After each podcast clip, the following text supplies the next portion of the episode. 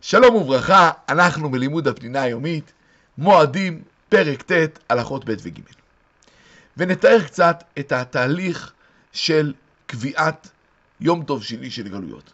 בימי בית המקדש השני נותרה קהילה גדולה בגלות בבל שלא עלו לארץ. בהתחלה היו מעבירים אליהם את הידיעות על ידי מסועות של אש, לפידים גדולים. ובעצם היו בלילה שאחרי יום הראשון שבו אפשר היה לקדש את החודש, היו מעמידים צופים בראשי הערים, ואז זה היה עובר מהר להר, מהר להר, עד שבלילה אחד היה, או הייתה עוברת הידיעה מארץ ישראל לבבל. אלא שאחרי זמן מסוים, הכותים שכפרו בסמכות בית הדין, היו מדליקים מדורות כדי להטעות את בני הגולה. ואז אי אפשר היה כבר להעביר על ידי מסועות, ומאז היו מודיעים את מועד קידוש החודש על ידי שליחים.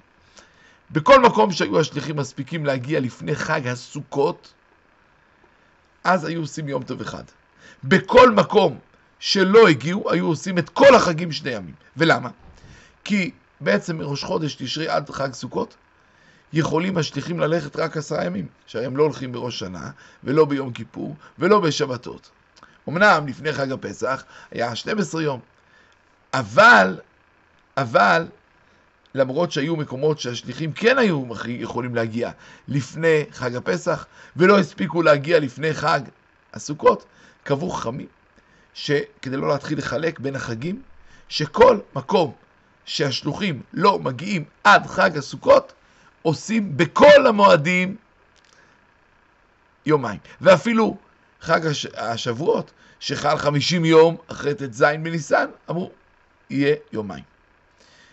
זה ממילא הכלל. כל מקום שלא הגיעו השלוחים לפני חג ראשון של סוכות, היו עושים בו את כל החגים, כולל שביעי של פסח, כולל שמיני עצרת, כולל שבועות, היו עושים בו את כל החגים יומיים. אחרי חורבן בית המקדש השני, היישוב היהודי בארץ ישראל הלך ונתדלדל, ולעומתו הקהילה הגדולה שבבבל הלכה והתעצמה.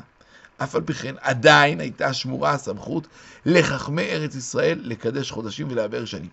ורק לעתים נדירות, כמו בתקופת המרד הגדול, שהמצב בארץ היה נורא עד שלא יכלו יותר לקדש חודשים, דיינים שנסמכו בארץ ישראל היו יוצאים לחוץ לארץ, מקום שבו לא נגזרו גזרות כנגד ישראל, ושם הקידשו את החודשים ועיברו את השנים. אבל במשך הזמן, גזרות הרומאים הלכו וגברו, והרבה פעמים הגזרות כוונו ממש לזה נגד חכמי ישראל, נגד מצוות קידוש החודש, עד שלקראת סוף תקופת האמוראים, בסוף ימי אביי ורבה, הגיע הלל השני למסקנה שאי אפשר עוד להמשיך בסמיכת החכמים וקידוש החודשים. אז מה הוא עשה?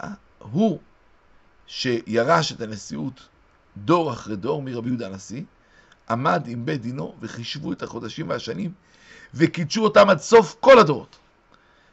וממילא יוצא שמשנת 4,119 שנה למניין שאנו מונים לבריאת עולם, שזה שנת 359 למניינם, התחיל העם היהודי למנות את החודשים לפי חשבון הלוח העברי שהתקין רבי הלל הנשיא. באותו זמן ממילא התעוררה שאלה גדולה, אם כבר יש לוח, אז אולי גם בני הגולה לא צריכים לעשות יום טוב שני של גלויות. אבל שלחו להם בני ארץ ישראל לבני בבל. תמשיכו במנהג אבותיכם. שמא תגזור המלכות גזירה והשתמשו החשבונות. עדי מנהג יום טוב שני לא תבואו לכלל טעות. ובאר אביי גאון, דבר נוסף, שחוץ מהחשש של גזירת המלכות, הטעם הבסיסי הוא שכך תקנו הנביאים לעשות תמיד בגלות 2 ימים טובים, ואין בית דין יכול לבטל את דבריהם, מפני שאנחנו לא יודעים את כל הטעמים של התקנה. ולכן רק בית דין שגדול מהם בחוכמה ובניין יכול לבטל את דבריהם, וזה כמובן עדיין לא קרה. יש להוסיף עוד דבר. כמו בכל התורה, הצד ההלכתי תואם את הצד הרוחני. שכן בארץ ישראל הקדושה מתגלה יותר, ולכן החגים יכולים להתגלות ביום אחד. אבל נמצאים בחוץ לארץ, רחוקים מגילוי הקדושה. כדי לקלוט את האור של החגים צריכים יומיים. כמו פנס, שאם הוא מאיר למקום קרוב, אז יש אור חזק וממוקד. ואם הוא מאיר מקום רחוק, אז יש אור גדול, אבל הרבה יותר חלש. ככה האור של החגים בארץ ישראל, בעיר חזק, ביום אחד, בחוץ לארץ ביומיים. אמנם את יום הכיפורים היו עושים יום אחד, ביום הראשון משני הימים האפשריים.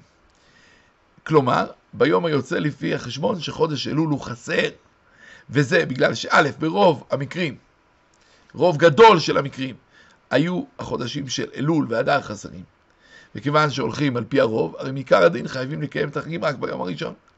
חכמים, הם תקנו לקיים את כל החגים יומיים. כיוון שקשה מאוד לצום יומיים ברציפות, ביום הכיפורים הולכים על פי עיקר הדין, ומקיים אותו יום אחד על פי הרוב. ונסיים בשאלה, בימי בית המקדש השני, באיזה מקומות בגלות היו נוהגים לקיים שתי ימים טובים של גלויות, ובאיזה מקומות לא היו נוהגים לקיים את זה. שלום, שלום.